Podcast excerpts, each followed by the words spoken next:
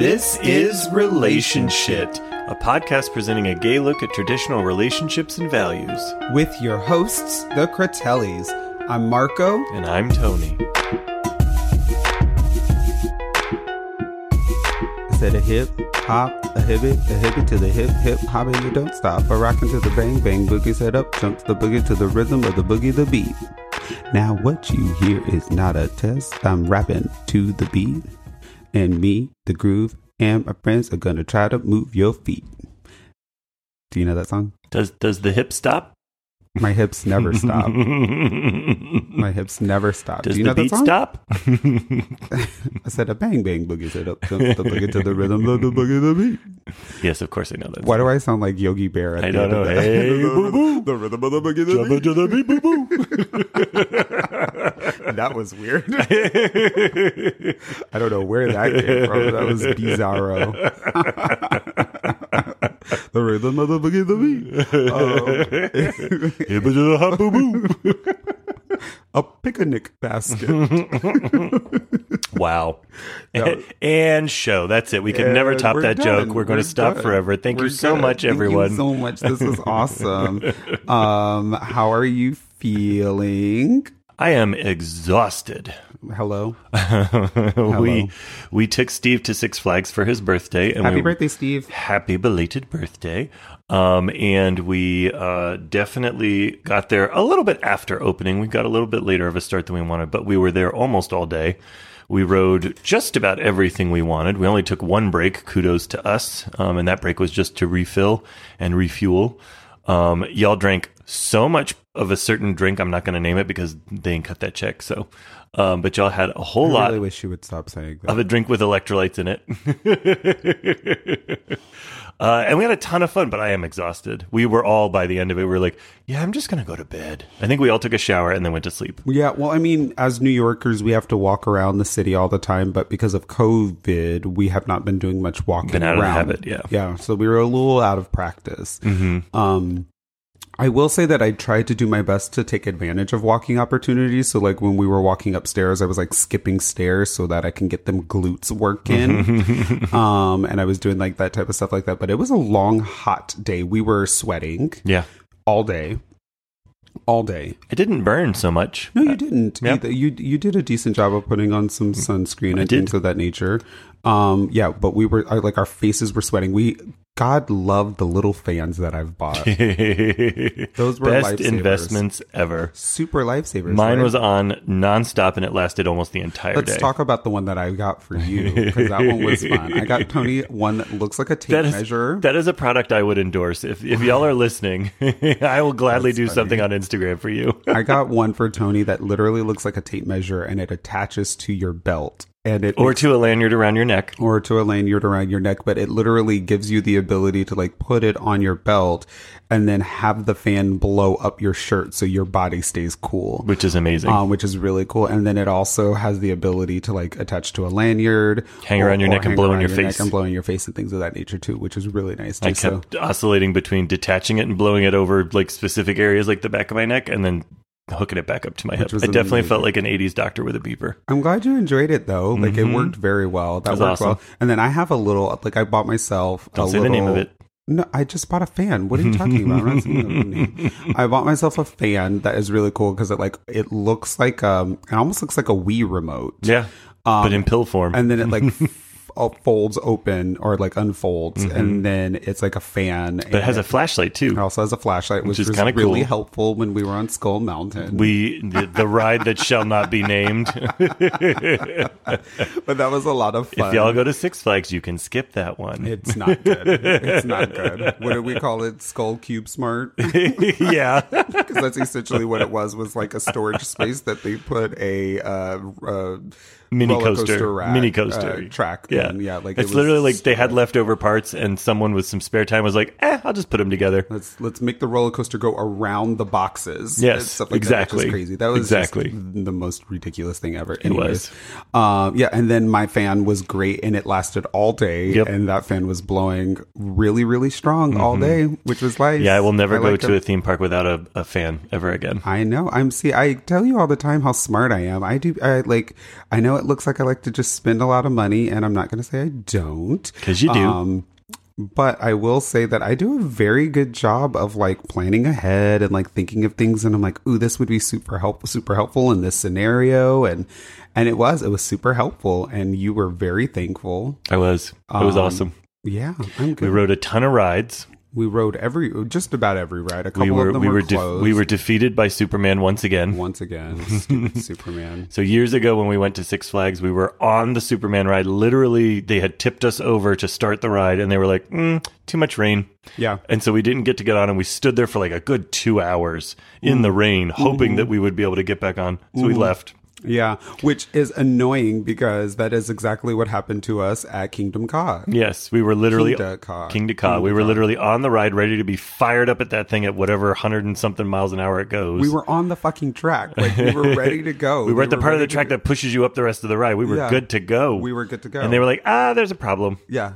And then we... So we left. We did some more stuff. We came back. We were like, all right, we're going to get out this time. They're like, ah, there's a problem. I'm like, you know what? Fuck you, I'm Kingda. Not riding this today because something's broken. I'm not doing it. Yeah, my life is not going to be hanging in the balance. So we rode Bizarro twice, which was fine because up until I discovered Nitro, Bizarro was my favorite roller coaster. But now with Nitro... Nitro's oh my gosh. Cute. Nitro's my favorite. Nitro's number one. Cute. Best roller coaster. Honestly, hands down, best roller coaster I've ever been on. Love it. And that um, that distinction has been held by the Ninja for like... almost twenty years. Yeah. Um, and uh, now, yeah, no, Nitro. So if you go to Six Flags, go to Nitro. Nitro. She did it. So good. It. So good. So, so great. Yeah. We were Six Flags gays that time. That was fun. Oh, the with, gays with, were with, out at with, Six Flags. With too. a child. Yeah, with a child. with we a child. fifteen year old with us. Yes. Um, it was fun. Yeah, no, the gays were out. Everybody mm-hmm. was looking at my short. I wore very short shorts. You um, did. But whatever. My legs got a nice little color on them, which is nice. Um, but yeah, no, we had fun. We had it was a great a time. time. A lot of laughs. Aside from being like sweaty messes, uh, we had a really good well, time. Well, and my and my brief stint as a dad holding everybody's stuff on the first ride because the lockers were broken. I so if anyone gets to, yes, Tony was very much so a dad. I should have taken pictures of that. But I also I had your was phone. in full dad status. You were you were dad the all mustache, day. The members only dad hat. Um, the fanny pack, the tall this, socks, the tall socks. the, yeah, I was full on dad, and I loved you were, it. You were a dad. I loved it, and I was like, ooh, definitely got to go to the gym so that I don't have the dad bod to attach with that uh, profile. That was the whole thing. Um, yeah, so it was fun. We had a good time. Great Anyways, time. Let's hop, hop into our hashtag queer relationship goals for the day. If, if we, only if there's roller coasters there. Oh, I like the I like the sound of that. Reporting to you live from Kingda Ka. You're gonna love these people. Every week, Tony and I will pick a wonderful queer couple and highlight them as our hashtag queer relationship goals. Our hope is to bring these uh, relationships to the forefront and give a sense of positivity and perspective to the queer relationship narrative. If you and your partner are interested in becoming our hashtag queer relationship goals, or if there is a queer relationship that you admire and would like to bring to our attention, please reach out to us. Tag us on your couple's photos on Instagram, Facebook, or Twitter. Our handle is at Pod Relationship. Tony and I will take a look at these photos and posts and could potentially highlight you and your partner on an episode of the podcast. This week, t- Tony and I are, I don't know what just happened there. I like took a gasp of air in the middle of saying the word Tony. Um, that was interesting. Excuse me. Um, that being said, Tony and I this week are highlighting Toby and his lovely partner, Aaron. I can't tell if they're married or if they're just cute B Fs, but either way, they're cute. Cute being the operative word. They're so friggin' adorable. Mm-hmm. I'm obsessed with them. Yeah. Um, I love them. And when I look at their pictures, the only thing, the only song that comes to mind is love, love, love, love. Precious love. I get I, it. Like there's something about them that is just so sweet. Um, and it's just precious. And I'm just a fan. I'm a huge fan. They're that couple where like, if you were walking to your seat in a restaurant and you saw them sitting somewhere, you would like stare. stop. You yeah. would stop and you would look at them. Yeah. And then you'd be like, oh, right. That's not appropriate. And you yeah. would like continue to your seat. Yeah. They're but cute. You couldn't help but look at them. Like they're just, there's something about them. They're just, I don't know. They're striking, but they're not like. they're not like crazy model emaciated weird, like, no, they're just they're just like naturally beautiful they're people. Cute. Yeah. They're so yeah. cute. Um you can find them. I just realized I never gave anybody their uh Instagram handles. Nah, they don't need that. It's fine. But you can find they're Toby and Aaron. Um Toby, you can follow him on Instagram. He is at T as in Toby, D as in dog, R I S E as in elephant, B as in boy, O R O U G H. That's T D Riseborough. I think that's what it is. Yeah, that's what it is. Toby Danger Riseborough. That's so cute. It's funny that his middle name is Danger. I don't know that I believe that. I, I, I would like to see some identification, sir. I believe it might be D. I, I would like to see some identification, sir. Um, and then his partner, Aaron, is A Petrella fifteen on uh, Instagram. That's A P as in Paul, E T as in Toby, R E L L A fifteen. Um, and that is on Instagram as well. Again, just the cutest couple. Um, they've got some fashion sense as well, which they I really do. like. They're, so it's funny. I mean, this is going to sound like shade, but it's not shade. I promise you. Here it comes. But um, what's interesting, like they've got some style, right? Like, so they dress really well, but it's so interesting because we live in New York, right? So New York is like the fashion capital of the world. So when you see fashion, you see fashion, right? Like people are like dress dressed.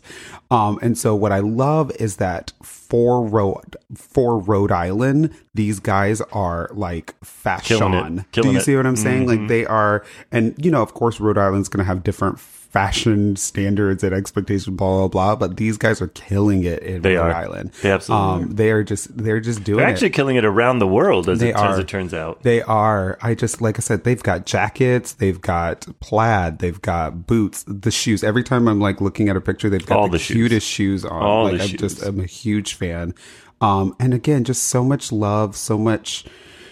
I don't know, togetherness. They're just super cute. I'm obsessed. I think I'm obsessed with them. Um, Toby has a post on May fifteenth of last year that's wishing uh, Aaron a happy birthday, but he says, to one of the warmest, kindest, and most animated people I know, you're a perfect partner, and I'm truly so blessed to have you in my life. Thank you for your patience with me while I slowly lost my mind after work from home began, uh, because Toby is a spin instructor. Mm-hmm. So just imagine how difficult the pandemic was for him, you know. Mm-hmm. Um, he says, you've been cooking us meals nearly every day and dragging me out for walks around the neighborhood, which is definitely needed. I'm so happy we've had more time to spend together these past few months. Although we aren't on a warm, sunny beach this year, I look forward to exploring the world together soon. And I die. Mm-hmm. I die. They're yeah. so sweet, and they're, I just, I, they could not be cuter. I just they, are I, adorable. They could not be cuter. So they should be our travel buddies. We'll let you know the next time we're going somewhere. We will. Come with us to the D R in October. That's Let's an open invitation to all of you all too. So if you want to like come party with the Cretellis, come come to the D R with us in October. Um, send us, you know, uh, send us, shoot us an email. We'll let you, we'll let you know what that looks like. Mm-hmm. It's cheap. It's so and cheap. And it's lovely. And we'll be there. Um, and so it's cool. But don't let that stop you. Anyways, if you want to follow Toby and Aaron on Instagram, check them out. Uh, Toby is, again, T D Riseborough. That's T D R I S E B O R O U G H on Instagram. And Aaron, his lovely partner, is A Petrella. That's A P E T R E L L A one five. On Instagram. Check them out, double tap their shit, let them know that the Cretellis sent you, fall in love with them the way that we did, and let that be that. Petrella, I wonder if we're related. I mean, every Italian in the world is not related to one another. Just like all black people don't know one another. No, so. But there's some Petrellas in our family. Well, that's lovely. Mm-hmm. Um, we are going to take a short break. Tony and I will be back in just a bit to try to solve the world's problems, Cretelli style. Hey y'all, we just wanted to take a quick second to talk about our favorite grooming brand and the number one shave brand in Italy, Proraso. Whether you want a smooth barber quality shave or you need to give your beard the proper T L C, Proraso has you covered. Their range of shave formulas address your specific beard and skin type, giving you a comfortable, consistent shave every single time. Or, for any stage of beard growth, Proraso has the perfect items for you. With four different scents to choose from, the beard care products leave your facial hair looking, feeling, and smelling great. It's so true. I, um, I'm actually very prone to ingrown hairs and razor bumps. Um, and so I've been actually using the Proraso Red line, which is the coarse beard and nourishing line. Um, I love it so much because it's infused with sandalwood and shea butter. And so that not only like softens my hair, but it helps prevent incoming ingrown hairs um, and things of that nature, so my skin is left feeling and like looking absolutely smooth. It gives me a super close shave, and I love the smell of sandalwood, and it leaves me smelling really, really nice. It's great. I um I keep either a, a low to medium sized beard, um and so I love, and you'll have heard me say this before, the wood and spice products. Uh, I'm always more of the woody and spicy person as opposed to the citrusy, um and I really like, it's just this robust scent that is always like, it's clean, but it's like very manly, and I just love it. I wear it every single day, and sometimes I use both the balm and the oil. Oh, I love that. Mm-hmm. Yeah, so if you want to experience an Italian shave right from From your own bathroom, or your beard needs some extra attention, head to Proraso U S A dot com right now and snag some Proraso shave or beard items made for your particular skin or beard needs. That's Proraso U S A dot com, and at checkout use code relationship fifteen for all your purchases today. Get fifteen percent off your purchase today at Proraso U S A dot com when you use code relationship fifteen at checkout. Up your shave or beard game with Proraso today, and don't forget to tell them the Cretellis sent you. Bye! Bye.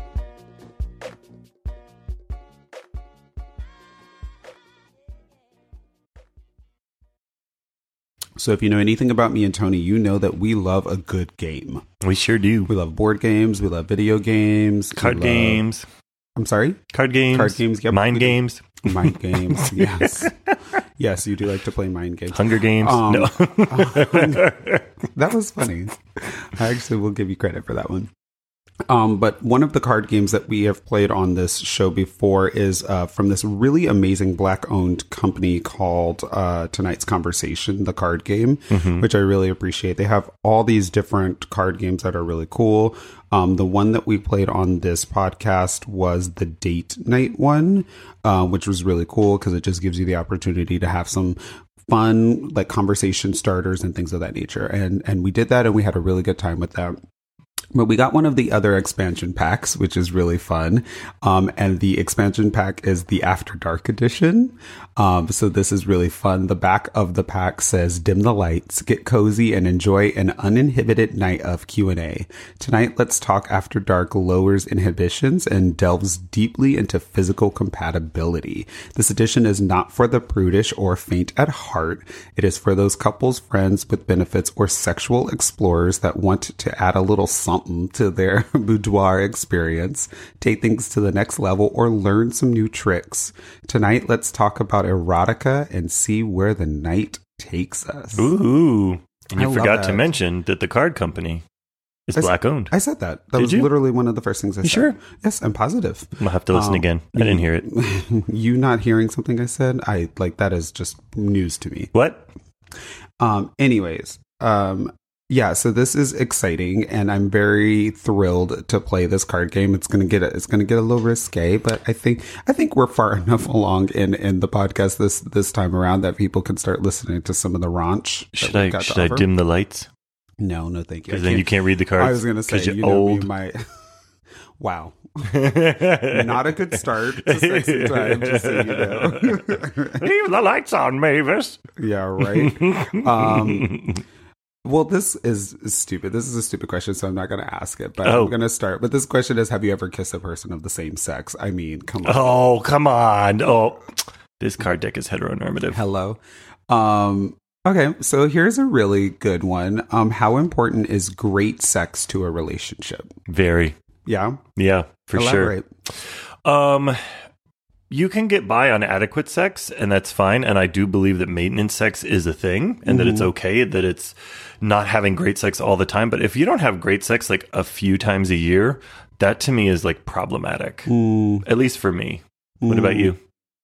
Yeah, I, th- I mean, it's interesting because I feel as though um, because we are um, uh, we're further along in our relationship, I feel like, and, and maybe this is not right for me to say, and, and I'm willing to have a, the, the discussion with, you know, with experts, et cetera. But I feel like the opportunity for great sex, like, ex, you know, fun, adventurous sex and things of that nature has somewhat lessened, um, just because you're married, you're comfortable with one another. Like there's like, m- you know, more quote unquote, like n- normalcy within the relationship.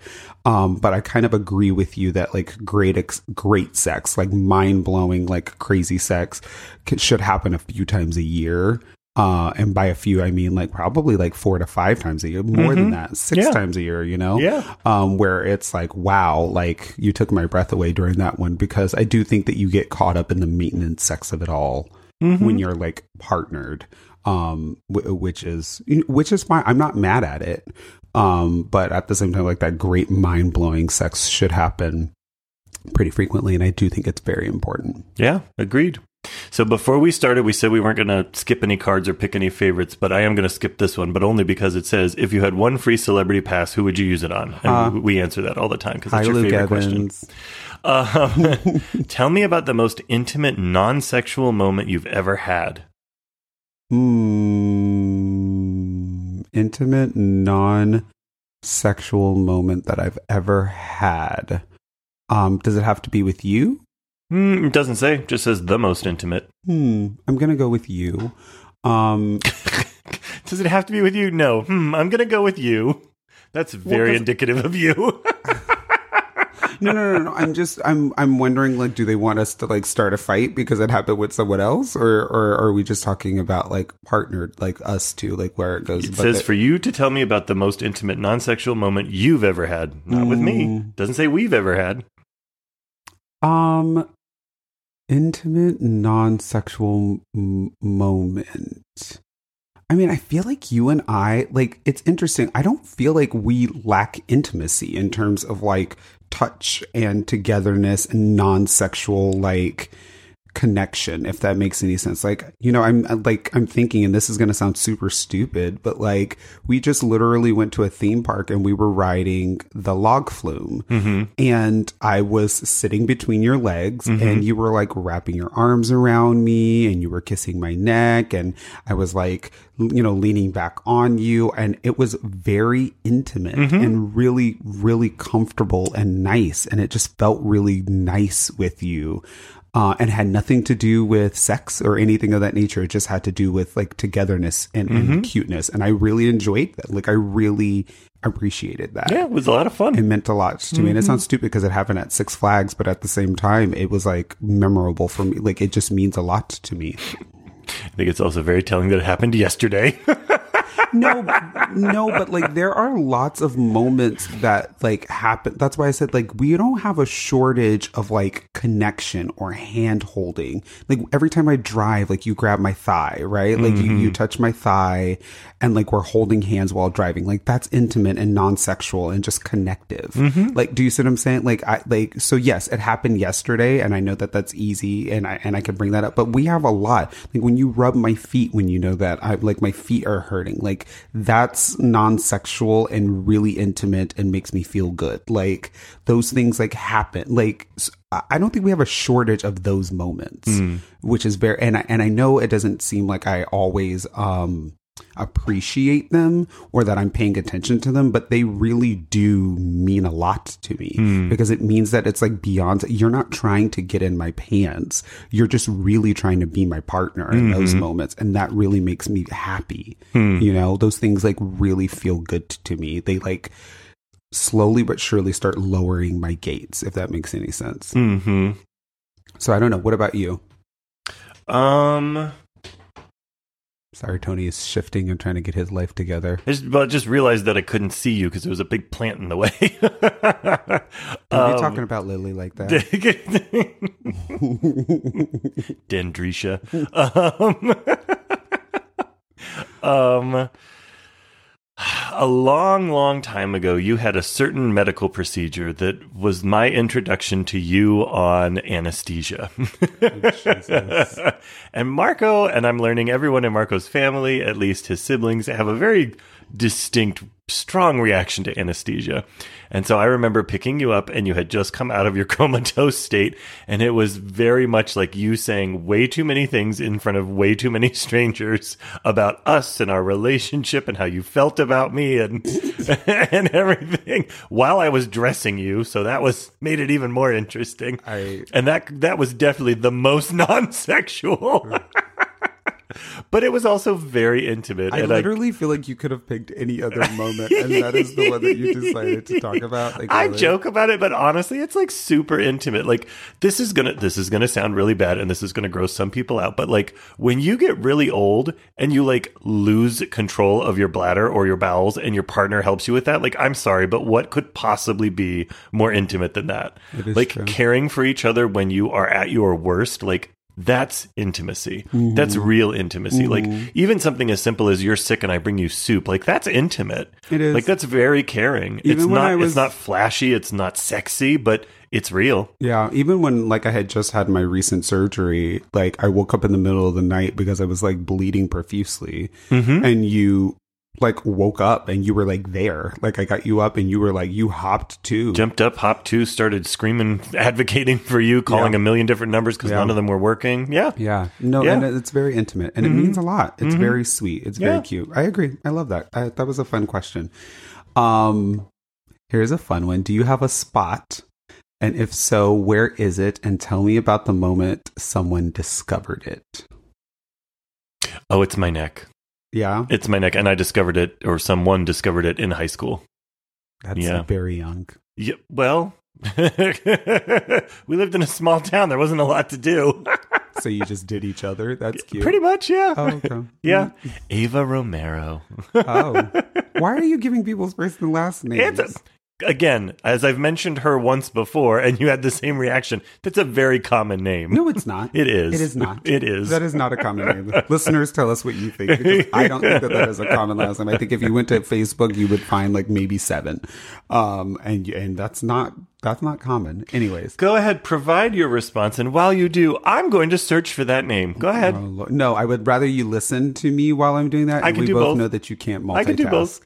Um, my spot, I have a couple, like my neck, like especially the very back of my neck, like the middle of it mm-hmm. is very interesting. Um, and then I also like my, um, my hips, like, the, like a light touch on my hips mm-hmm. is, is very meaningful. And that was very much so discovered by my very first, uh, boyfriend in college. Mm. Yeah. That's a fun one. There you go. Love it. Next. There were many, many, many Ava Romeros, by the way. I don't believe that. Yeah, there were. I don't believe that. Um, do you prefer to be on top or bottom? Explain. um, you prefer to bottom on top. Wow, tell all my business, why don't you? um, um, I do prefer to be on top. Um, I am a control freak. Mm-hmm. And um, there is something about like g- like being on top that is like very helpful for me, just in terms of like being able to like control what is uh, what I'm feeling at that time. I also really like being in charge of your pleasure. Mm.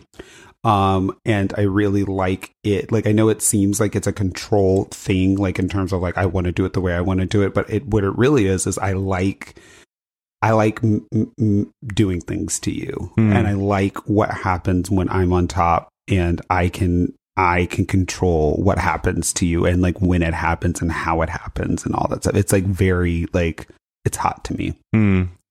What about you? I like to be on top on top. You do. I like, I like, I like taking charge. You do. It's fun. Mm. And I like figuring out when I'm on top, what I should be doing to take charge, but also make it really great for you. Ooh. That I really enjoy. Interesting. Um, sexually, do you have any hard nose? Phrasing. Um, Wait, if, isn't it my turn? You oh, asked that last sorry. question. Yeah. Sorry. So it's my turn. You tried it. I did. Um, in vivid detail. Oh. Wow. In vivid detail, how would you best describe your private area? In vivid detail? Yeah, I don't know how. That's a lot. Should we skip that one? I think so. I don't want to. If it wasn't vivid, Yeah. Then maybe that's a lot. Because if I could exists. just pick like a word or yeah. like a few words, it's there. Okay, it's, so oh, it's not there. It's great. Thank you. I, I'm saying it exists. Like it's there. Like it. it, it I, you're not missing one. Uh, oh. I, what are you anyway? What are you gasping about? Like, my God, no. So I get another question. What's your most embarrassing sexual experience? I'll tell you my second most embarrassing, because my most embarrassing is with you, and I don't want to embarrass you. um, I don't know what you were calling. My second most embarrassing was um, mid-coitus discovering that not only were the parents home, but everyone was home, including the young children.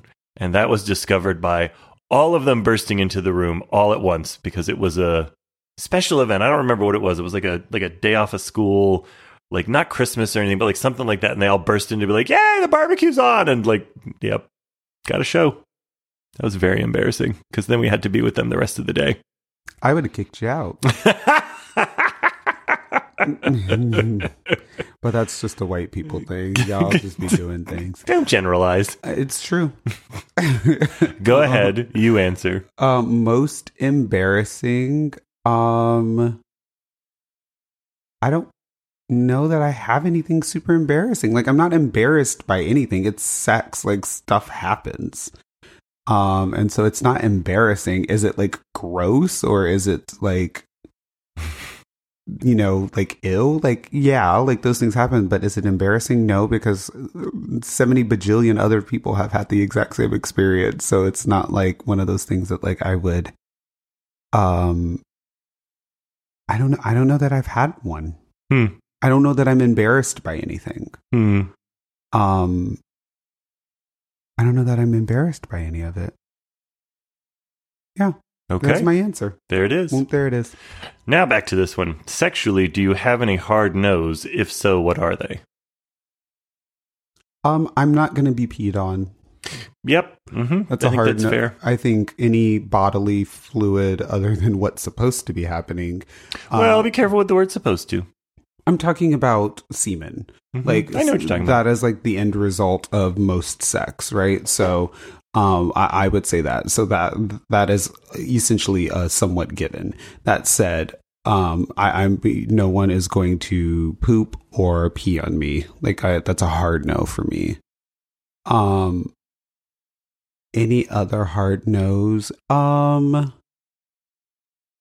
I don't know. I don't really know that there's like a hard no. There are things that I'm going to ha- hard being the operative word. Mm-hmm. Um, I think there are things that I'm going to have to be eased into. Mm-hmm. Um, do you see what I'm saying? Like there are things that like I might not be like super. I don't know what just happened with my voice there. There are things that I'm going to have to like n- not.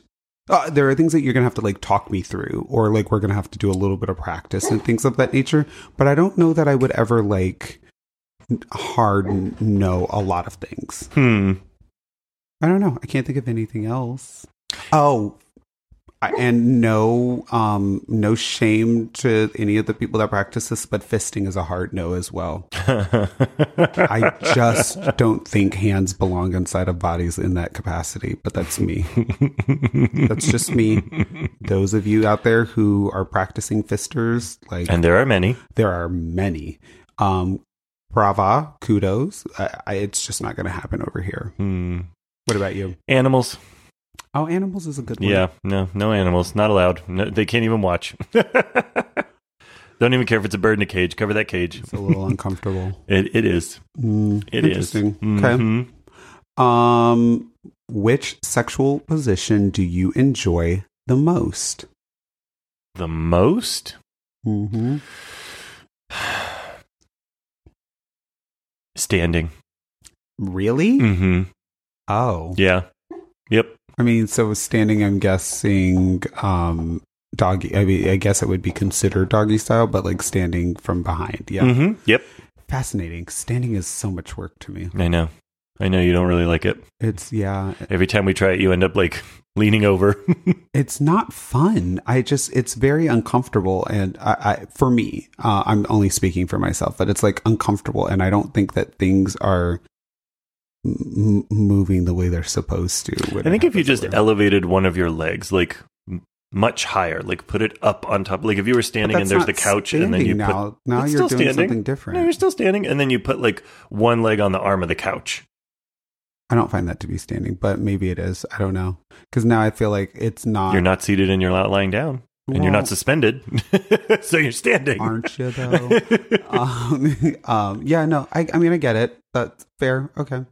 Um, honestly, I per- I love missionary. I There's something very intimate about being able to look at your partner while you're doing it. Mm. Um, I really like being able to see each other in the face and, and, and read each other's eyes and... Um, I think that is more, that can almost be more intimate um, than the actual penetration that's taking place sure. during that time period, you know? Yeah. So I really enjoy it. I think it's fun. Mm. I think it's a lot of fun. Um, oh, that was my question. It's your turn. You're turned on. How do you let your significant other know without saying anything? Oh, it's not hard to let you know. I can just grab your winky and... Not my winky. First, you won't. Dis- you won't. Don't want to describe it as just being there. Then you call it a winky. You didn't want it described as just being there. In vivid detail, I didn't want to. I, I don't know what you're talking about. Anyways, that being said, um, it's not hard. I literally could just rub my foot up against your crotch, and you would be like, "Oh, it's time to go." You're easy. Yeah. Conversely, I'll just rub my crotch up against you. Oh, and that's how you. That's true. It's just true. That is literally how you let me know. I, I might also caress you, but yeah, pretty much just put my crotch it's on you. Very little caressing. It's, it's definitely more like you are notorious for saying, "Look what I made you." Mm-hmm. I got you something. it, oh my God, you are such a teenager. That is disgusting. Um, that is so funny. You, you're literally the, the kid that would like hump the couch, huh? No, but I would hump people. Grinding is a definite. That's a that's foreplay to me. That's very interesting. Mm-hmm. A lot of over the clothes action with you. And then under the clothes. Your mess. Describe in extreme detail your most thought about sexual fantasy. In extreme detail? I mean, there's not a lot of detail to it. It's it's bondage, but it's just not with toys. So the the the, the being tied up, the blindfolded, the the teasing, but not using like the feather, no hitting, anything like that. But yeah, uh, the majority of my sexual fantasies are about like dominance, but but obviously like mutually respectful kind of dominance. Mm-hmm. Nothing nothing you know gross. Um, but yeah, yeah, that's that's the most thought about t- tied up, and mm-hmm. and me being in charge. Mm-hmm. Yeah, mm-hmm. Interesting. Mm-hmm. You? Um. I have two, one of which I've exp- I've talked about on this podcast a couple of different times, but I really like there is something very hot and, and, and intim- intimate about like public sex, mm-hmm. um, just in terms of like, and like I said, I would like to be at like a sex party kind of thing where we would be there and um, having sex with one another and, you know, people are watching. Uh, and it doesn't matter like the position or like what's going on, but there's there's just something super hot about having a lot of eyes on you while doing it. Mm. Um, yeah, so that would be great, which kind of leads me into a, se- a second sexual fantasy that I don't actually have any interest in doing, but I do find the concept like very hot. And that is like um, like not necessarily an orgy, but what would it be called? Um, my brain just literally... left my body for a quick second. You're talking about a sex party? No, no, no, no, not a sex party, but it's where you have a um, uh, one guy and then a bunch of guys having sex with him. Oh, a train? A, a train, but like there's another word for it, but that I cannot think of. My, our listeners will definitely let us know about what that is called. Um, but that just where, you know, you're the, the main attraction and you've got like ten different guys that are getting ready to do you during this sex party situation, which is hmm. really cool. Not, I personally could not do that. That is just n- not something. And again, that's not shade. I have zero shade. I think that those that are able to do that, like, kudos to you. Um, it's fun to watch, you know, via, you know, video and things of that nature. But I don't, I like, it's not me, but there's something super hot about you being the main attraction, and you've got like ten guys that are like ready and willing to do you right then and there. Like, hmm. that is kind of exciting. Interesting. Yeah. Okay. Unfortunately, this one has a typo on it. Too Ooh. Bad. Name one thing you've always wanted to try sexually but haven't. Explain. One thing I've always wanted to try sexually but have not. I mean, I probably would say along the same lines of everything that I've said, it, which is like a sex party, like public sex, mm. in like a, in like a sex party capacity. Mm. Um, again, there's just something super hot about it and fun that is like very enticing to me. So I think I would, I think that would be my answer. Hmm. What about you? Um, there really isn't anything. It's not that I'm not open to trying new things. It's that everything I wanted to try, I've done. Oh, and so, yeah. And so don't take that the wrong way, but like I've, I've done what I wanted to do. Like if I was interested in it, I tried it. Like I either had a, you know, regular intimate partner and I tried it with them, or I found a, you know, quick partner and we did that together. Um, so again, not that I'm not open to trying new things, not that there aren't things I haven't tried, um, you know, that are, that are out there. There definitely are, but I've done everything I wanted to do. Ooh. Yeah. Fascinating. Mm-hmm. Okay. My turn. Um,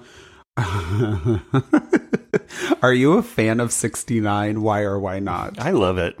It's one of my favorites. I always find it to be any, and I've always said this, any gay man that isn't into oral is strange to me.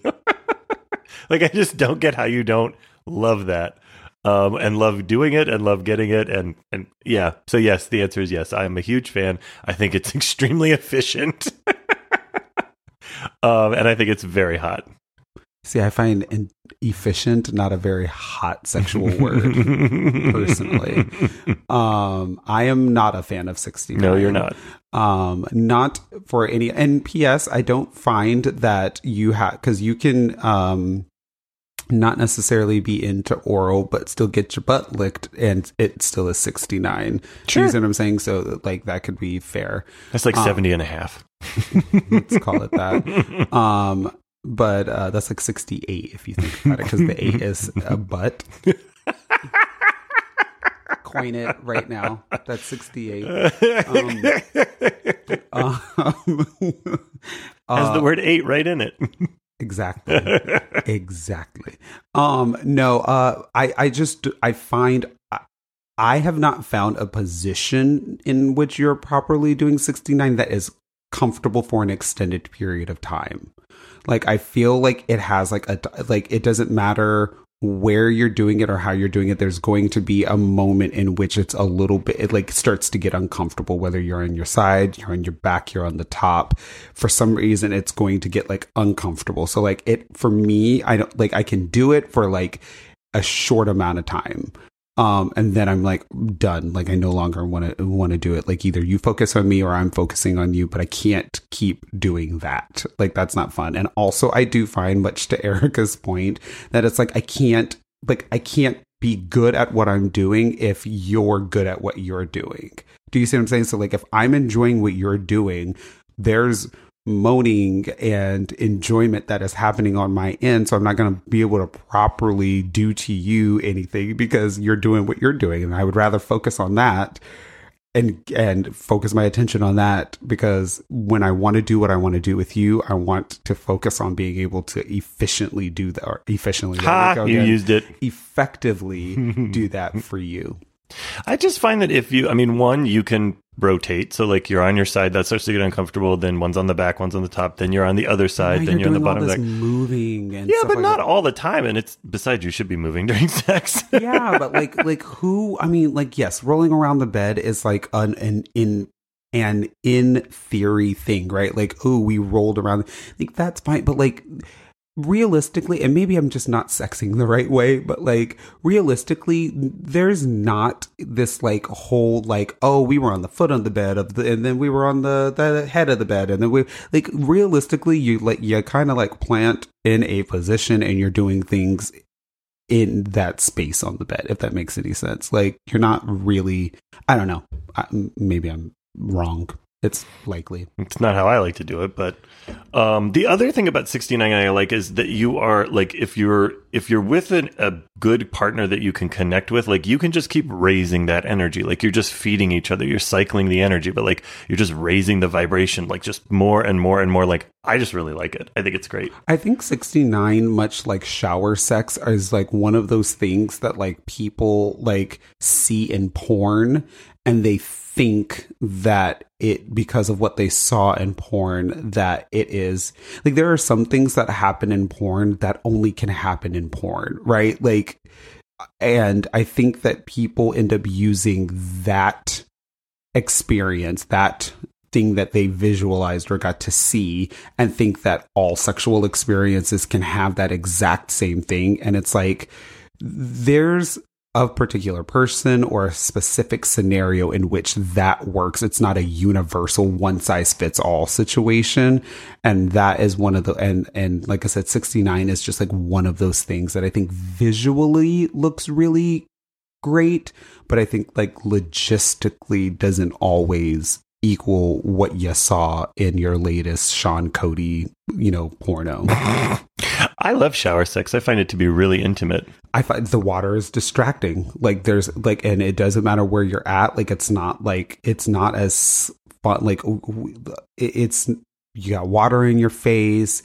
Water, it doesn't, it has friction to it. So it doesn't actually like do a really great slide, whether it's on your bodies, whether it's on the penis or the butt. Like it does, it like it doesn't actually slide. Um, and like I said, it's like very distracting. I love shower for foreplay in terms of like soaping each other up, cleaning each other off, you know, hand jobs here and there and stuff like that. Like I do enjoy shower foreplay, but I don't enjoy shower sex, if that makes any sense. Like, mm. like if I'm getting down on my knees and there's water in my face and, you know, like it's very hard for me to give you a proper blowjob because of what's happening, you know, with the water and stuff of that nature. So not that don't touch each other in the shower, but like, like I said, it's more of like a foreplay area for me. Like I said, sixty-nine, and I think that's what it is for me. sixty-nine is like a foreplay situation where like I can do it for a little bit, but I can't do it for an extended period of time. Mm. Like I'm not going to find f- like climactic enjoyment from a sixty-nine or from a shower sex situation because it's it's just not going to work. Mm. Um, last question. Is it mine? I don't remember. Go ahead. I think it's mine. What's your favorite what's your favorite physical feature on the opposite sex and why? Ooh, on women. Physical feature on the opposite sex. Um I really we're going to answer this for both men and women because it's these are again straight cards mm-hmm, essentially. Clearly. So, so it's going to be a thing. Um on women, what do I really enjoy? Um I'm an ass man. Like I like mm. butts. Like I so I think like a good butt and uh the way that they fit in your pants and stuff like that is just like super hot to me. Mm. On men, favorite physical feature is just um is is but like your bot like I love chests. I love mm-hmm. chest and arms. Like I just really like physical like, and again, not like muscled out, roided out guys. Like I don't need that, but I just really like definition. Mm-hmm. Like there's nothing hotter than a short sleeve shirt that's like rolled up right above your bicep. And when you go to reach for something, you see like a bicep, you know, bulging or something like that. Like that's super hot to me. It's funny. You and I are the exact opposite. So for me, on women, it's the chest. Oh, that's funny. And everybody knows it's actually the bottom of the breast that I like the most. Mm-hmm. Um, when you have like a like a cut off and you can just see the bottom. Oh, my God. That's so hot. Um, and then in men, it's the butt. So it's literally the opposite. That's funny. Mm-hmm. That's funny. Yeah. Yep. There you have um, it. Well, there, whoop, there it is. We talked Uh, a little after dark over here, and it was fun. How are you feeling after that? Do you feel like you got some information? Um, I mean, I, I was entertained. Uh, but you and I have I'm had these conversations. Entertaining. But you and I have had these conversations before. So, uh, no, I don't really feel like I learned um, anything new, but it's always fun to talk about. Well, yeah. And mm-hmm. I mean, there, and what I like about that is, like, yes, you and I do talk about these things on a somewhat frequent basis. Mm-hmm. So it's not brand new information, mm-hmm. which is nice. But um, at the same time, we, you know, we got to have some fun with it. I do feel like I learned a little bit. Uh, oh, I did learn a little bit about you. Mm. Um, what did you learn? That you're a hoe. You didn't know that? No, it's very fascinating for me to hear that. Um, and this is what I always say, because and, and this is why I'm not necessarily threatened by any of it. But like to hear that you've tried everything that you wanted to try sexually is like very fascinating to me, um, because um, there's an element of me that feels like um, one could listen to that statement and be, you know, and feel inferior, right, mm-hmm. about it. And then there's another element of that statement, like for me, that's like, okay, like, yeah, you tried those things, but we were all fumbling teenagers and young, you know, twenty somethings that like thought that we were doing something, and it's really n- n- not, right? Like it would not necessarily be. Uh, I say all that to, to say, like, if you're doing it with the person that you really want to be doing it with, right? Your partner for life and things of that nature. And it's like super hot. Those previous experiences are just bodies in beds and not necessarily the experience, if that makes any sense. There are things that I have done sexually with other people that I would never in a million years compare to my experiences with you mm. because they were just me being a bumbling, fumbling twenty-something that thought that, you know, okay, well, we're supposed to be doing this, and then you do it, and it's like, oh, oh, okay. And then we think that those things define our sexual experiences. I don't like doggy style because of this. I, mm-hmm. you know, I really like this because of that situation. And realistically, it's like, no, like you, you just did something, you know, you just did something, but like, wait till you find the person that you're in love with or spending the rest of your life with, or, or wanting to be, you know, s- sexually adventurous with, and you do those things with, that will completely negate those experiences because mm. it's, it, again, now those are just beds and bodies, and this is the full experience. Um, so yeah, so I, I, I was just like sitting here thinking about that, and I was like, this is like doing things with you, having those experiences with you will far supersede anything that I've done or probably that you've done if we really thought about it. Hmm. Does that make sense? Mm-hmm. So, all right.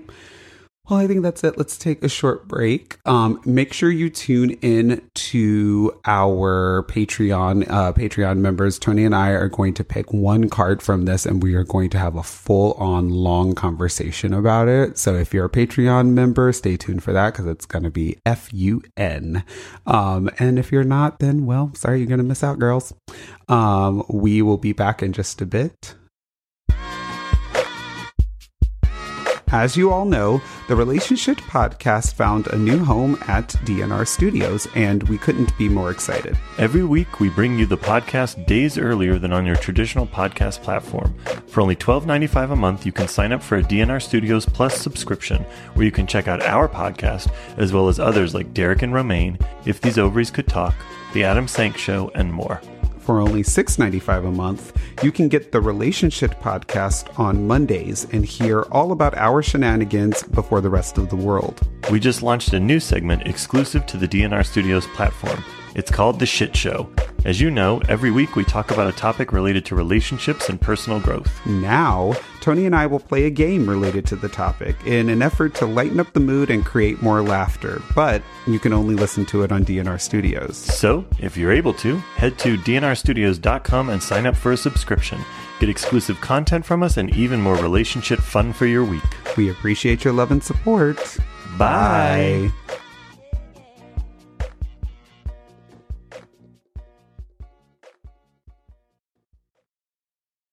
All right, now it's time for our listener situations. That's right. Leave us a voicemail with your relationship situations by calling us at nine oh three pod shit. That's nine oh three, seven six three, seven four four eight. eight. Or you can still send your situations or comments to us at relationship questions at gmail dot com or on our website, pod relationship dot com. Tony and I will listen to your voicemails or read your emails here on the show and do our best to give some guidance because, tell you what I did last night. I came home, say, around a quarter to three, still so high. Hypnotized in a trance from his body, so buttery brown and tantalizing. You would have thought I needed help from this feeling that I felt. So shook I had to catch my breath. Ooh, there goes my shirt up over my head. Oh my. Ooh, there goes my skirt dropping to my feet. Oh my. Ooh, some kind of touch caressing my legs. Oh my. Ooh, I'm turning red. What, who could this be? Oh my. Do you know that song? No. You've never heard that song by Tweet? Nope. It's a song about masturbation. Oh. Tweet and Missy Elliott. Mm-hmm. Mm-hmm. That was a very popular song in like two thousand two. I don't think I've ever heard it. That's crazy. Oops, oh my. It's called Oops, oh my. It was so, it was like the best. Oh my God. At the end, she goes, I looked over to the left. Missy said, mm, I was eyeing my thighs, butter, pecan brown, which is like my favorite line of the entire song. I think that is so good. Wow. You literally were looking at me like you had never heard the song before, which not, is why I decided to ask. Not once. Weird. Yep, I'm going to have to play it for you when we're done with this. Not even the once. That's crazy. But I am a fan of a good masturbation song, so play away. You listen to a lot of masturbation songs? No, but I think they're fun. Oh, okay. Because none of them are ever like, I'm masturbating. They're all like, something else is going on. You're like, wait a minute. They're talking about jerking off. Yeah. Well, like there's a song by the, not the Jonas Brothers. One of the Jonas Brothers started a new band, and the song's called Cake by the Ocean. And the song is literally about having like public sex. Well, that's not masturbating. By the beach. No, but it's like, but like it's Cake by the Ocean, right? So everyone's like, ooh, this song is so cute. Cake by the Ocean. I like cake. I like the ocean. And then you're like, you turn around and you're like, wait a second, Joe Bro. What are you talking about? Joe Bro? Yeah. I think I'm more disturbed by the Joe Bro. You've never, well, you don't listen to stuff like that, but they were, they literally um, are known as the Joe Bros. So we have these letters. Look, I can't help that you're an alien and you just don't know what's going on. I can't help that you let Joe Bro occupy space in your brain. I just know it. I'm hip. I'm cool. Oh, I know are what the you? The kids are saying. Need I remind you what you wore yesterday? That look is in right now. The dad look is so in. Right uh-huh, very hip. Yeah. Mm-hmm. Mm-hmm. Very cool. Yeah. Read those letters. Yeah, how about it? How about it? Hi guys, I'm Mark and my boyfriend of three years is Jonathan. We live together in an apartment just outside of D C and are both pretty big socializers. Before COVID, we would go out a few times every week and most weekends. During the pandemic, we were careful to keep our group small and to practice social distancing. Now with restrictions loosening, we've both been talking about how much we're looking forward to getting back to something closer to normal. We haven't met a new person in over a year. Preach. Um, the problem is I'm vaccinated, but my partner isn't, and he refuses to. Break up with him.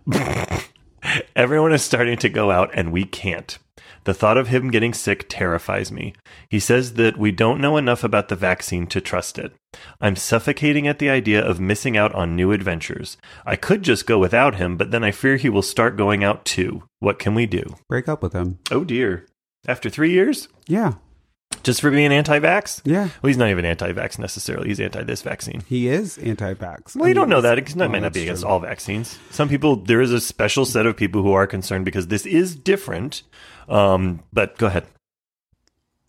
I just think that he is not putting you first. And I... Th- and Or us first. Or us, mm-hmm. y'all's first. Yeah.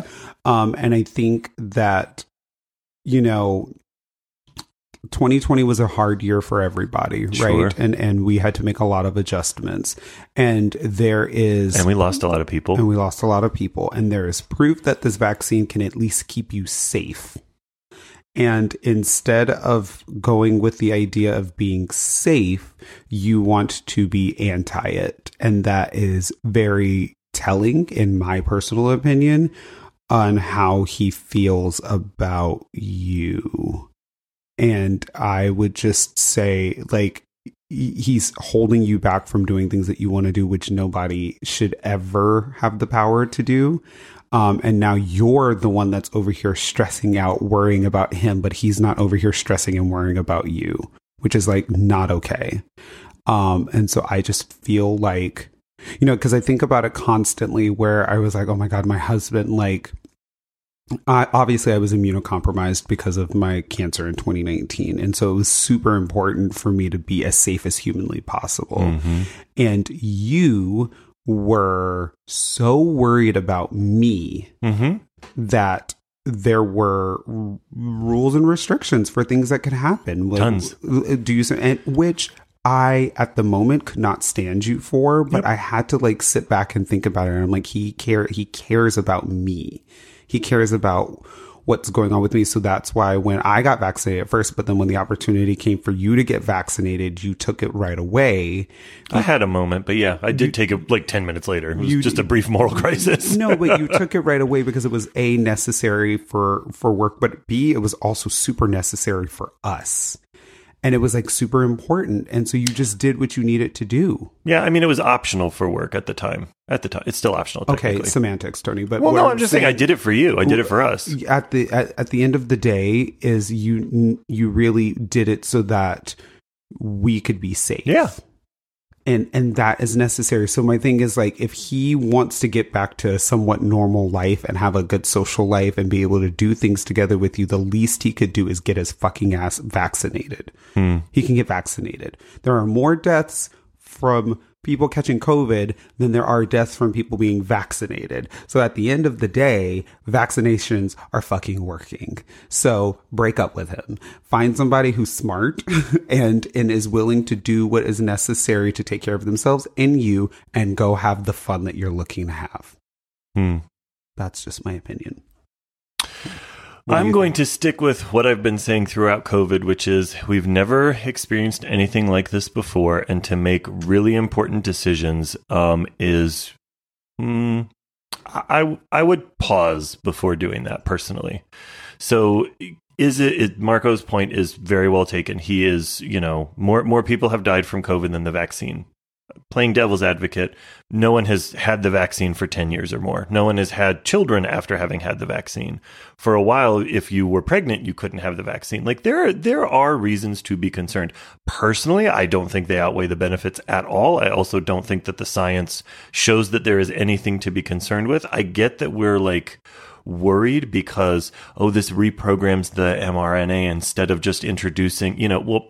If you actually keep up on the science, though, homeopathic, you know, virology, like we pretty much don't do that anymore. We're either doing things that do reprogram your R N A or that do actually attack the protein sheath around the back end of the virus. So like that's like I get that COVID is the first major vaccine to do that. So you have some hesitation, but just know that if you actually like do your research, like that's the direction we're going, period. And on that, science is ever evolving. Correct. There was a point in time in which we did not know enough, so wearing masks felt um, extra, mm-hmm. right? It just felt like uh, theater. Right. And then we found out that masks could protect you. And then it moved into like, so we, we just know, th- we just know things as they're learning more about the virus. You learn ways to protect yourself and do things with it. COVID does not do, just do your fucking research. If you do your research, then you would know that like, you got to remember some people had COVID and in a matter of weeks ended up dying from it. So it's very obvious that COVID is a quicker killer than getting the vaccine. It's it's obvious. Like all of the evidence that you need there is there. It, it's there. So I, like I said, like I j- just do some research. I'm sorry. Continue. Oh, I just so I mean, it practically in this situation. So you both really want to go out, and you are concerned about, you know, you going out and him not going out because you think that's going to set a precedent. Maybe have the conversation. Maybe explore this a little bit further. Like, why don't you want the vaccine? Have you actually done research, or are you just being told by one person who that? And that's often the case when it comes to things like this, is like one person said one thing and that like made up your mind for you. But like, have you done your own research? Have you like looked into it? Have you talked to your partner about this? So if it was me and you, and you like refused, I'd be like, okay, well, I'm not going to not live my life. So I'm going to get the vaccine because that does mean I can go out and I can do more things. Um, I'll continue to be safe, like distancing, wearing a mask where appropriate, but I'm not going to not go do things. And I don't want you to think that you can do them too, because you can't do those things, because for you, nothing has changed. Like, you didn't take the vaccine. So for you, you have to stay isolating. You have to stay here. And like, the jealousy that you probably are going to feel needs to lead you to get the vaccine. It cannot lead you to just going out, because that's not appropriate. But and the, that to me would be the issue. And and at the end of the day, they're an adult. And if mm-hmm. they decide that they you're not their parent. And so you trying to set those rules and stuff like that for another adult just doesn't work. And so if they do make the decision that they're just going to say, fuck you, I'm going to do whatever I want to do at the end of it, the world is open, so I'm going to go take advantage of it, you have nothing to say. But now you're living with someone who's not taking all of this stuff fucking seriously. And you have to, like, for me, the issue is that this is like a character. Well, that's the, yeah, that's the like thing is it's character. Not, it's what you're choosing to do after I've presented you with how I feel. So yeah. Now you're ignoring the science. That's one thing. I, as your partner, have told you how I feel and what I'm comfortable with, and you're just saying fuck you to me. Yeah. So now it's not even about this, it's about your attitude toward me and like how you treat my feelings, including my concern for you getting killed and other like that's people, a big and deal killing other people and putting other people at risk yeah. and things of that nature yeah. You know, like those things are like really hard. There was just a new study that said that immunocompromised people are like, if you have the vaccine, like, yes, you're protected, but like this new Delta variant is so strong that immunocompromised people have to be even more safe because there's still risk for you as people. So you mean to tell me that you're going to be unvaccinated, you could potentially catch the Delta variant, and then you could end up getting someone who's immunocompromised who had cancer or something of that nature in their history. It could potentially get them sick because you just chose to not take the vaccine. Mm-hmm. Like that, like there, like I said, there's just this so, it's so, this virus has just shown me that people are so selfish mm. in, in how they feel about themselves and, and what goes on with other people. And this is just crazy to me. This is almost the equivalent for me of like condoms versus not condoms, right? Do you A lot of people have made that argument, yeah. Do you see what I'm saying? Like, I want to be safe, and and I think that you need to wear a condom. Well, I don't believe that I should be wearing a condom, and we should do it, you know. And and don't worry, I you know I'm I'm gonna you know I, I I'm on PrEP. Well, that PrEP doesn't save you from S T Is, right? Right. It just saves you from one thing, and so I could still very much so catch any it and everything saves else. Saves you from one S T I, there. But not all the rest. Correct. And not pregnancy. Correct. And so you know, and and so now you're going to tell me that morally, that you know, just wearing a condom and still being able to have fun is not something that you want to do because you believe you don't need to wear condoms, and so you're going to go against all all logic. And and just not wear a condom. Like, I'm here offering my butt to you, and you just refuse to wear a condom. Like, you know, like, and that's my thing. I'm offering the world to you, and you just refuse to get a vaccine. Like, that doesn't make any sense to me. Yeah. It's infuriating to me. I think everyone can tell I'm getting a little bit hot and.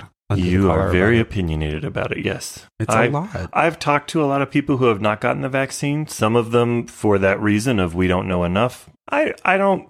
Uh, you know, I don't have an argument against that. I think we know enough to where it's been made public. I think that the argument of, well, the F D A hasn't approved it. Like, I'm sorry, but look at all the other things the F D A has approved. Like, the F D A has not stopped tobacco. Like, they're clearly not completely looking out for you. Um, you know, so that's part of it. Uh, but again, I, I don't have an argument. You're right. We don't know. There has not been long-term studies. You're, you're absolutely right. People who say I can't have it because I've had bad reactions to other vaccines. Again, you're absolutely right. Right. In this particular situation, though, it's not just about you. It's not just about you. Not in this situation. Mm-hmm. And so there comes a point where, like, even if this, um, uh, even if Jonathan uh, had said, like, here's why I don't want to take it. I hear why it's important to you. Here's what I'm willing to do. Like, I'm willing to continue to not go out, or I'm willing to continue to keep my eye on the research, or, you know, they said they had small groups, like, just keep doing that. Like, what's wrong with that? Like, I, I get that you haven't gone out to random places. I get that you haven't met random people, but you're not, like, locked up in a cell. Like, it's, it's not the end of the world. And you've done it for a year and a half. So I, if that were the conversation, I might be a little more understanding. I, I also think that we need to take, like, a, again, into consideration people's mental health. Like, while that may be okay for you to do small groups and things of that nature, some people do need the outlet and the social aspect of life, because that means a lot to them and that gives them a lot. It was important for me to get the vaccine for a number of reasons, but it was important to me because I needed to get the fuck out of this apartment. Mm. I could not stay here long term or else I was going to go crazy. And so it was important for me to get the vaccine so that I could explore and be out and about and like get what I needed in terms of social interaction and being around people and getting those things. That was important to me. That was important to me. Um, and so not having that was, was a, a problem. And I don't care how little I know about the vaccine. I knew enough about it and did enough research about it to know that it was important for me to get it so that I could have that aspect of my life and feel better about it. And so if socialization is important to you and being able to do, uh, do those things, getting the vaccine is enough. If your partner wants to be able to do those things and wants to be able to have you as part of it, you need need to get over yourself and what you think is the problem, do a little bit of research and be able to correctly, um, I don't know, do for your partner. Because sometimes selflessness is better than being all up in your head about shit. And doing for yourself, and do and do your research. The, you, the C D C's guidelines are very clear right now. You're not as limited as you used to be because of how many people are vaccinated. Mm-hmm. The only thing that I would say is, even if you do the okay, we'll only do outdoors. Like if your whole thing is like you want to meet strangers, just remember that people can lie about being vaccinated. Mm-hmm. You know, they they can. So you know, you are taking people a risk still. Are people are they do they absolutely do. They That's absolutely what I'm saying, do. Because yeah. It's illegal to do vaccination checks at this point. But well, and then, it's illegal to require them. Yeah. Yeah. And so do you see what I'm saying? So like at the end of the day, people are, if you, if, if the world is open up, it opened up and, you know, they say like, if you're vaccinated, it's not a problem, but we can't do any checking about it. People are just going to lie about it and say that they're vaccinated. And that's going to be the beginning and end of it, just so that they can go to Trader Joe's and not wear a mask. Like they're going to do it. And so just be like, I, like I said, I just, I, I'm frustrated about it because I just d- don't understand why people still have an argument about this at this point in time. I've been vaccinated since March. Yeah. And I'm clearly not dead. And things have not been a problem for me since March. As a matter of fact, things have gotten better for me since March. Mm-hmm. And so I just don't understand what the argument it is anymore. Like you can't say that you don't know, they don't know enough about it. They know plenty at this point. There have been numerous reports and numerous updates to the effects of the vaccination to fight COVID. There is so much information that's out there.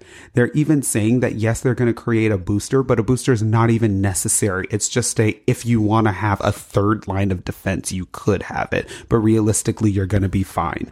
So it's not overly necessary. Hmm. Like, do you like, but there, there's enough information. Like the, um, the, well, they're finding that Johnson and Johnson is like a whole problem. So if you're a J and J vax girl, then sorry about it. But, um, But they're saying that uh, Pfizer is is like literally the best defense against COVID at this point. It's like the number one. It's like literally curing and fixing, not curing, but it's like fixing and and preventing you from like literally dying from COVID. And here it is that our um, COVID uh, rates are like increasing again. And like ninety-two percent of the people that have been hospitalized at this point in time are people who have not been vaccinated. ninety-two percent. I would imagine it's more like ninety-four percent because the failure rate is only six percent. So I imagine it'd okay. be like ninety-four. I'm just saying that like they're getting COVID cases that are coming into hospitals right now. And they're saying that like ninety-two percent of the people that are coming in there are people that are unvaccinated. They are getting some people who are getting like sick and, and things like that, but they're vaccinated and they're not needing ventilators, extra care, mm-hmm. or anything that's yeah. necessary or, dying. From, or, or anything of that nature. Yeah. But people who are not vaccinated are coming in having COVID and then literally having to go through all these extreme ma- measures to be able to keep them safe. And keep them alive. No. So, like, the numbers are there. The information's there. Anyways, let's, let's move go to on. The next one. I'm getting really angry. You are. Let's again. move on. Unfortunately, this one's related to COVID, too, but at least it's not the vaccine. Oh, here we go. I'll have more to say on this one, I think. Sure. Cretellis, my name is Sarah, and I've been with my wife, Claire, for six years. We live in Cincinnati and have been very happy here for most of our adult lives. We met through mutual friends at a pride party several years ago and have been inseparable ever since. For years, we've been saving for my wife to start her own business. We were almost ready to start, and then my wife lost her job at the company where she built her career due to the downsizing related to COVID, and we decided to hold off. She's been on unemployment ever since. Now that things are starting to return to normal, I keep bringing up the idea of starting up the business, but she says it isn't time yet. I talk about her returning to work, but she says she's making more on unemployment due to the COVID enhancement. For me, it's not all about the money. Part of the reason that I fell in love with my wife was her ingenuity and drive. To see her sitting at home all day is, well, it's not making me feel super positively about her. She does a great job of keeping our home clean, she does most of the cooking, she's still exercising, and she talks with her friends and family regularly, so it's not like she isn't doing anything at all. Still, I'm not liking the directionlessness permeating our home. What can we do? She needs to see a therapist. Hmm. She needs to see a therapist. I think that a lot of what's been going on with people is that, I, look, I can't speak for your wife, but I think that there's um, there's a depression that comes along with this fucking COVID situation, right? You worked so hard to get yourself to a certain point, and then you lose your job. You lose, quote unquote, everything that you think that you worked for. Um, and I say quote unquote because we like to measure our successes based off of what we can accomplish from a professional level. And that is such a huge mistake that is not necessarily your partner's fault, but like we as a society, that's what we do. Like you're not successful unless you have this title or drive this car or can, you know, purchase this home and things of that nature. So when you think that you're on the track to be able to like do all of those things and then you lose it, you feel like you lose your identity, right? You feel like you lose everything thing that you were supposed to be working towards. Um, and so she might be afraid. She might be afraid to jump into something else or do something else because failure fucking sucks for everyone. No one likes it. So I'm concerned that your wife might be going through a mini depression based off of this and might not want to venture into something more because they're terrified of of what failure could potentially be. Who knows what the next virus will be or when it will happen, you know? Like, I think we all are kind of living in that. Some of us are living, like, life to the fullest and saying, I'm going to get everything in before the next virus, you know, comes. And then some people are like, holy shit, I need to stock up and get my life together before the next virus comes because I can't let this, like, break me down all over again. And I'm concerned that your wife is experiencing that. So I would highly suggest therapy so that she can talk her way through all of this and figure out what's going on, um, because it, it's scary and she's allowed to be scared. Um, but, you know, you can't live life scared forever, you know? Okay. Um, yeah, I mean, that definitely could be what's going on. That would not be uncommon at all. It's also not uncommon across the country. There are people who are in small to middle-sized towns and cities Uh, where it is true that the unemployment rate right now because of COVID, the unemployment um, amount because of COVID is more than they were making when they were working. Mm. And so you are finding that a lot of positions are difficult to fill because they, even though they're minimum wage and the minimum wage went up, they do pay less than unemployment. Um, and so you are, you're finding lots of restaurants, lots of grocery stores, lots of delivery companies, lots of um, specialty manufacturing and delivery uh, is not, um, it's just, they're just not starting back up because they don't have to.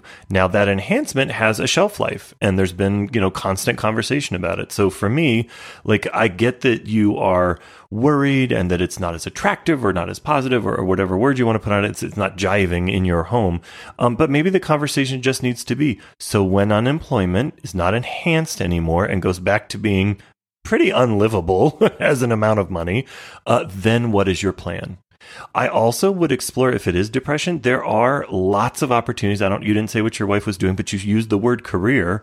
So what was her career before? And is there something that she can telecommute? to do. So even though you're in Cincinnati, there are companies who have said, like, no matter what, we are one hundred percent telecommuting from now on. Some big ones have been doing that. Whole sections of the um, whole sections of things that are owned by Google have been doing that.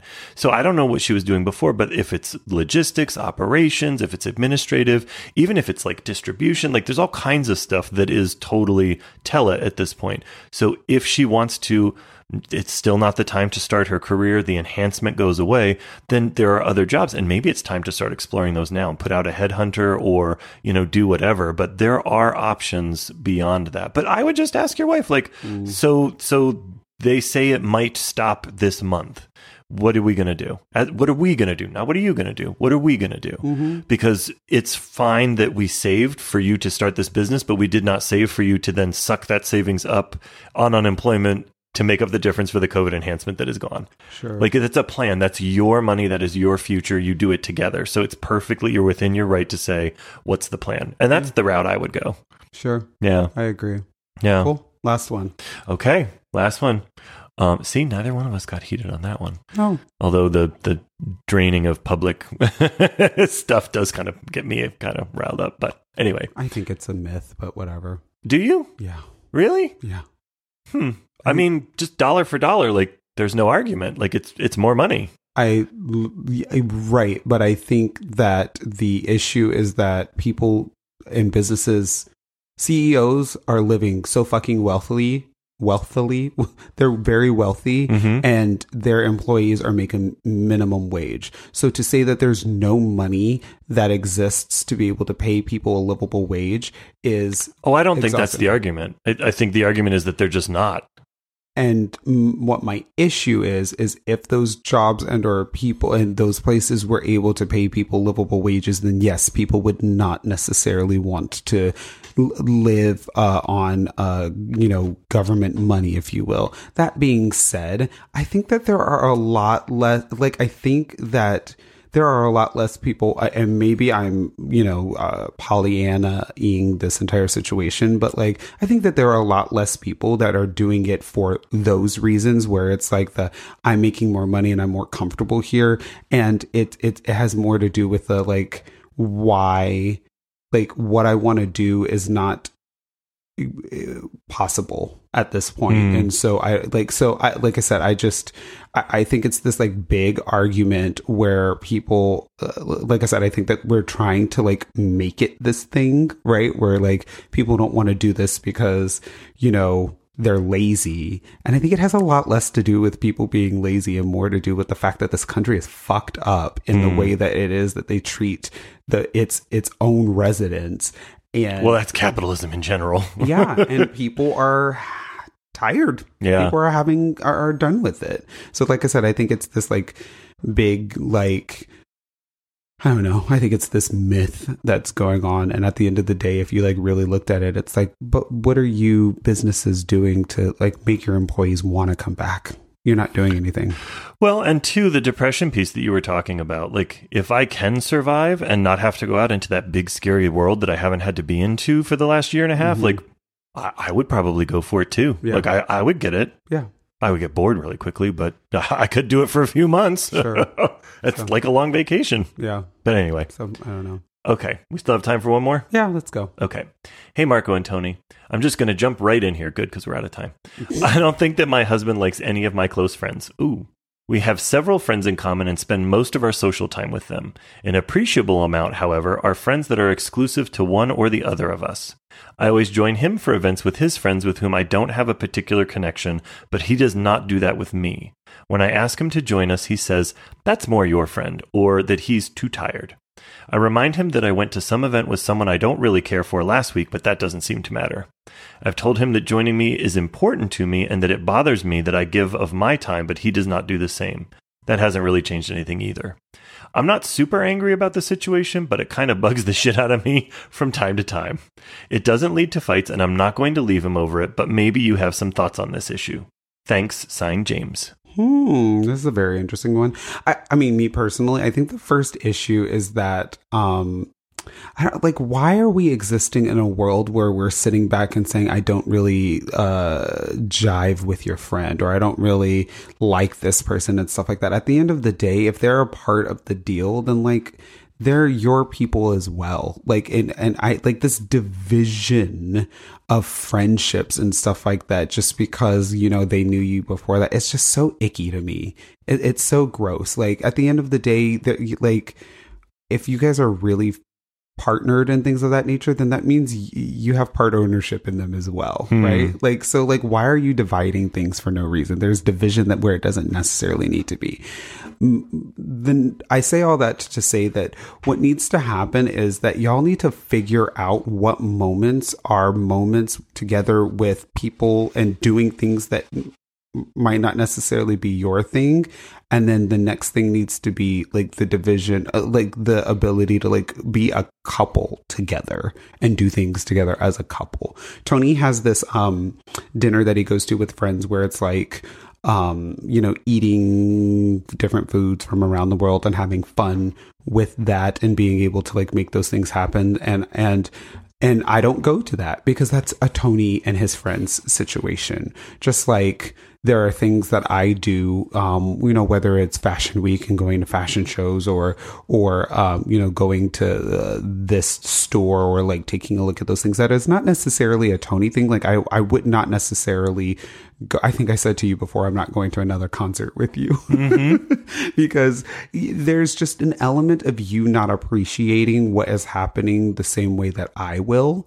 Um, and vice versa, that it's not necessary to bring you along if that's not what you want to do. Like, why would I do that to you? It's not fair. I don't want you to poo-poo on my experience, just like I would not want to poo-poo on your experience. So like, go, like figure out what those moments are and let each other do that. It's okay to spend time apart. But at the end of the day, your partner needs to know and understand that you guys are a unit.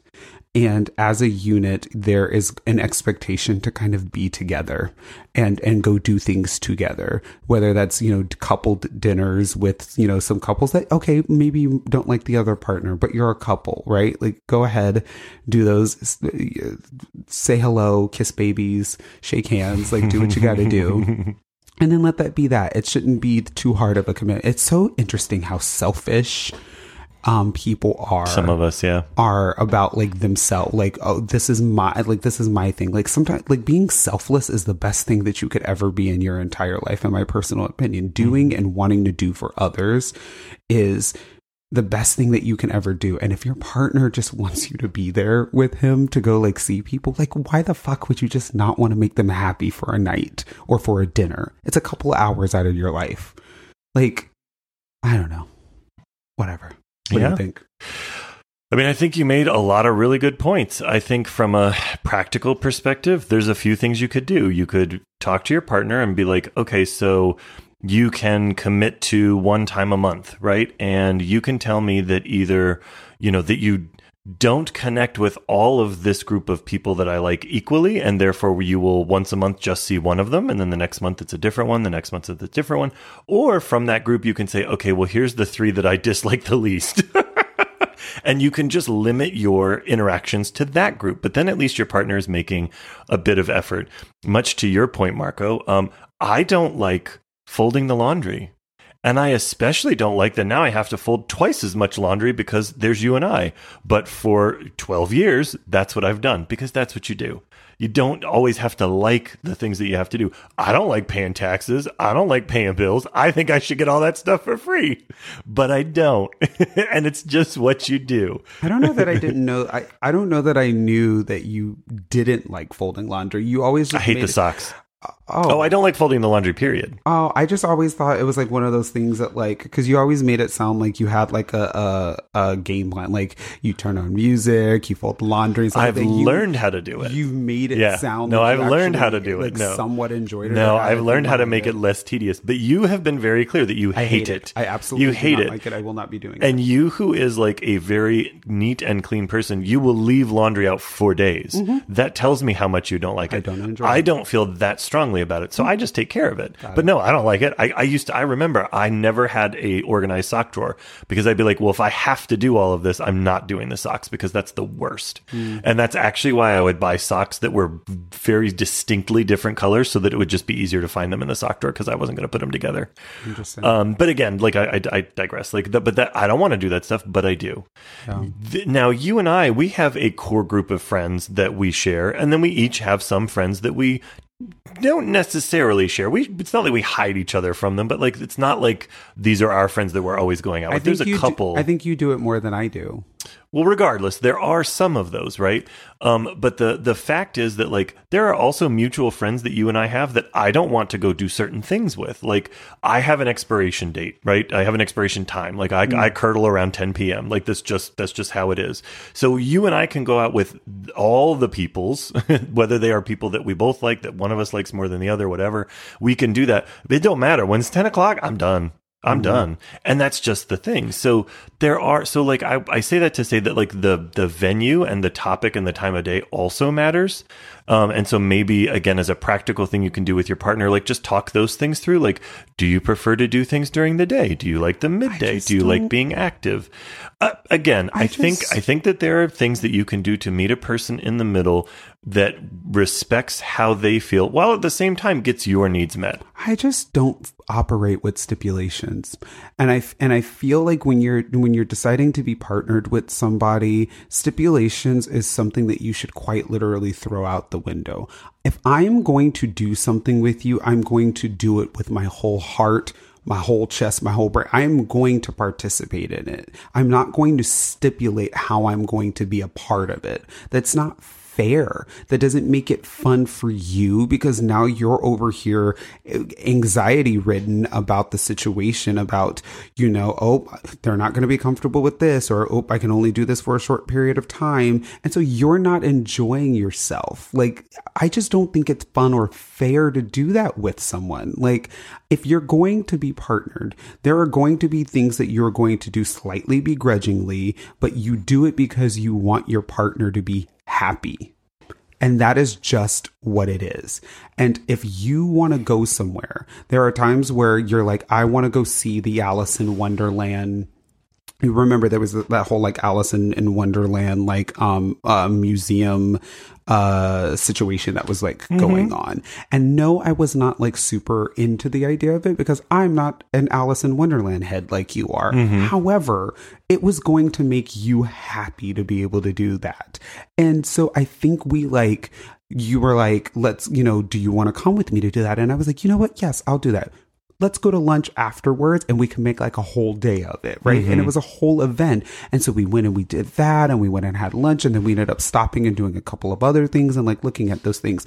I'm not going to go to the Alice in Wonderland thing and be like, well, just so you know, I turned into a pumpkin after an hour. Like, so we can't be there for longer than an hour. Like, that's not fair to you because now you're not getting what you want out of the experience and you're not being able, you're literally sitting there trying to figure out how you can get everything in within the hour that you wanted to do that. And so it's not fun with you. So my thing is like, if you're going to be partnered and you're going to do things with your partner, fucking do things with your partner and let them enjoy it. Don't give them stipulations or fine print on how you're going to be able to go about doing those things. Like, just do it. Hmm. Be selfless. Like, have fun with them. Like, let them enjoy it. There's nothing I enjoy more than seeing your excitement when you get to do something that you're very excited about doing, right? It makes me happy.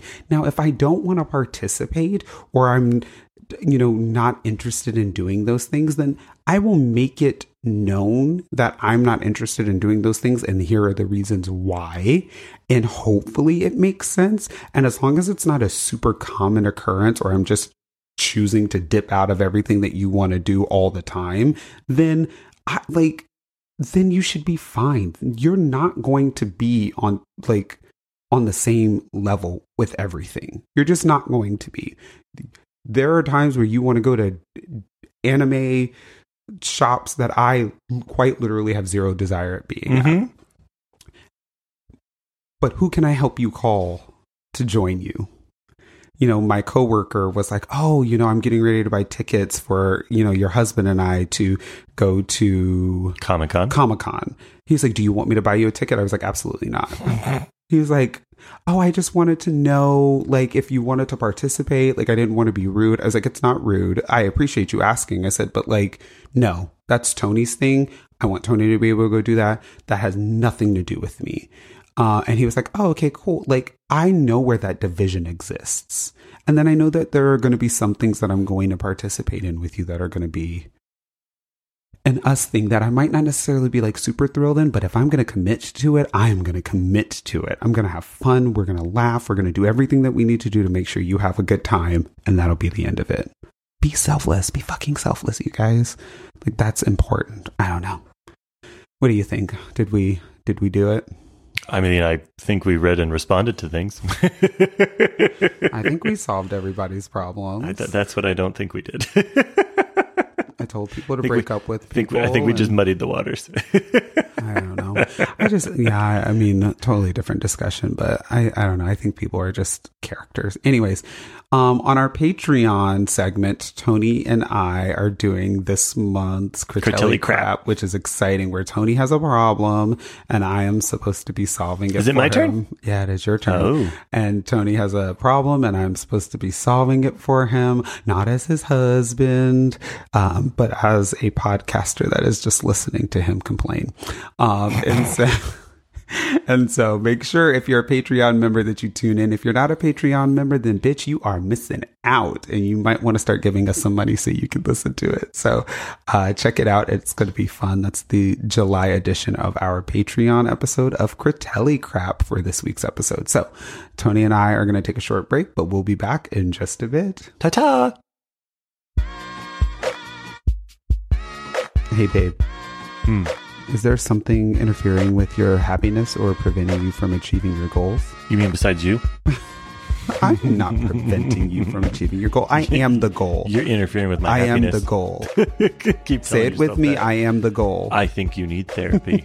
And it's a good thing that we're going to talk about BetterHelp dot com. Well, did you know that BetterHelp will assess your needs, match you with your own licensed professional therapist, and that you can start communicating with the therapist in under twenty-four hours? I did. And I know BetterHelp is not a crisis line or self-help. Rather, it's a professional counseling done securely online. Online. The service is available for clients worldwide, and you can log into your account anytime and send a message to your counselor. Yep, you'll get timely and thoughtful responses. Plus, you can schedule weekly video or phone sessions, so you won't ever have to sit in an uncomfortable waiting room feeling embarrassed or ashamed. It's more affordable than traditional offline counseling, and financial aid is available. Yeah, so head to betterhelp.com slash Cretellis. That's better H E L P, and join the over one million people taking charge of their mental health with the help of an experienced professional. Relationship listeners get ten percent off your first month at betterhelp.com slash Cretellis. BetterHelp wants you to start living a happier life today, and so do we. So check them out.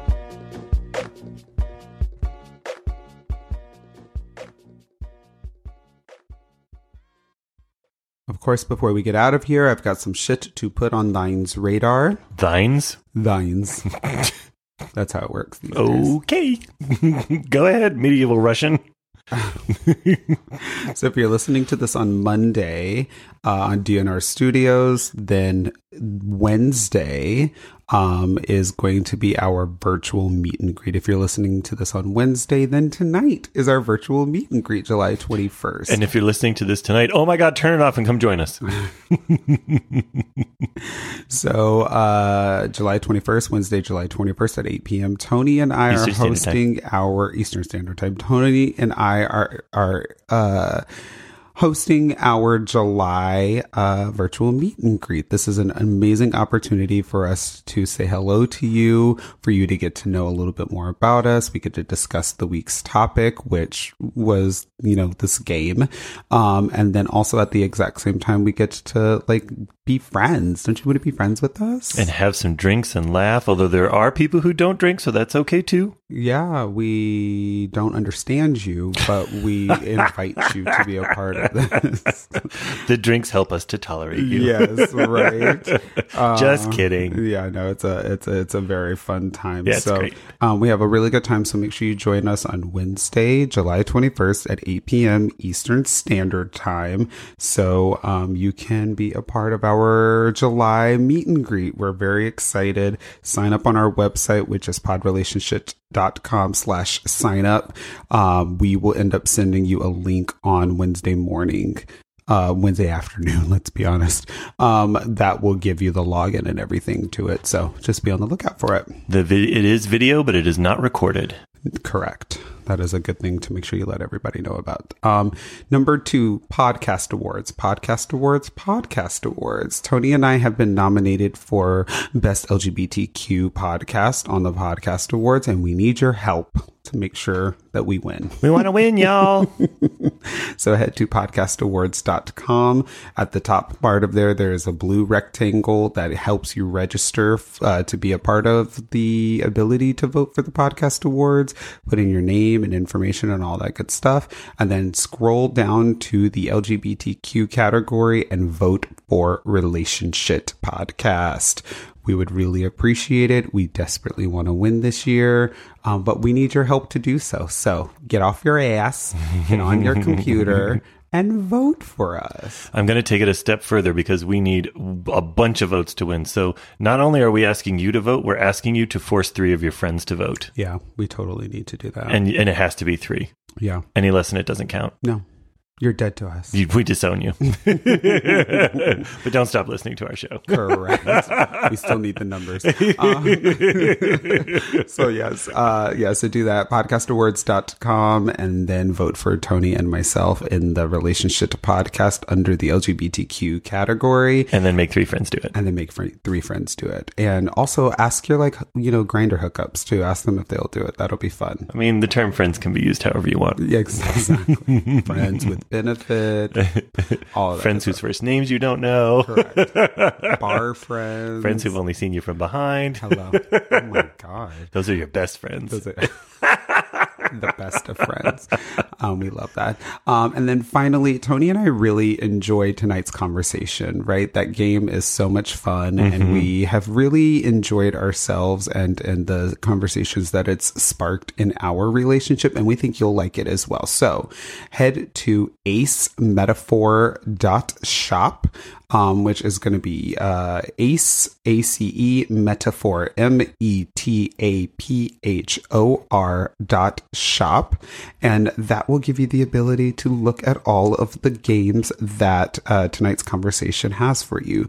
Their card games are so much fun, spark conversation within your relationship, and give you the ability to talk as a couple. But they have the couples edition, they have a date night edition, they have the after dark edition, which is what we played. They have the Relationship Debates edition, which I actually think I would grab because I think that could be really cool. Um, game night edition, ladies night ev- edition, self-love edition, and first dates edition. Ooh. So if you're just meeting someone and you really want to get to know who they are as a person, the first dates edition is going to be amazing for you to do. Sounds like well. There's a lot of really good ones on there. There's so many. So check it out. So ace metaphor dot shop. Correct. ace metaphor dot shop, and you can get the Tonight's Conversation card game. And that's it. That's all we have to put on your radar this week. Well, then you know what? That's going to do it for this week's episode. Thanks for tuning in to the Relationship Podcast, part of the D N R Studios network. Be sure to follow us on Facebook, Twitter, and Instagram at Pod Relationship. Don't forget to subscribe and rate us, and keep listening to season four. What is it, Marco? Season four. The Quattro. If you have any relationship situations that you'd like help with on an upcoming episode of the show, leave us a voicemail at nine oh three pod shit. That's nine oh three, seven six three, seven four four eight. You can also email us at relationship questions at gmail dot com or submit on our website, which is pod relationship dot com. And I promise I won't yell at you on the next episode. And be sure to check out Relationship, the Relationship blog on our website this Friday, where I'll muse a bit further on this week's topic, which I guess I'll just like pick some cards or something. Yeah, there you go. A special thank you to our Patreon members. We hope you enjoyed uh, the episode of this month's edition of Cretelli Crap. Tony and I will harass your ears next week. And remember to practice some selfless shit.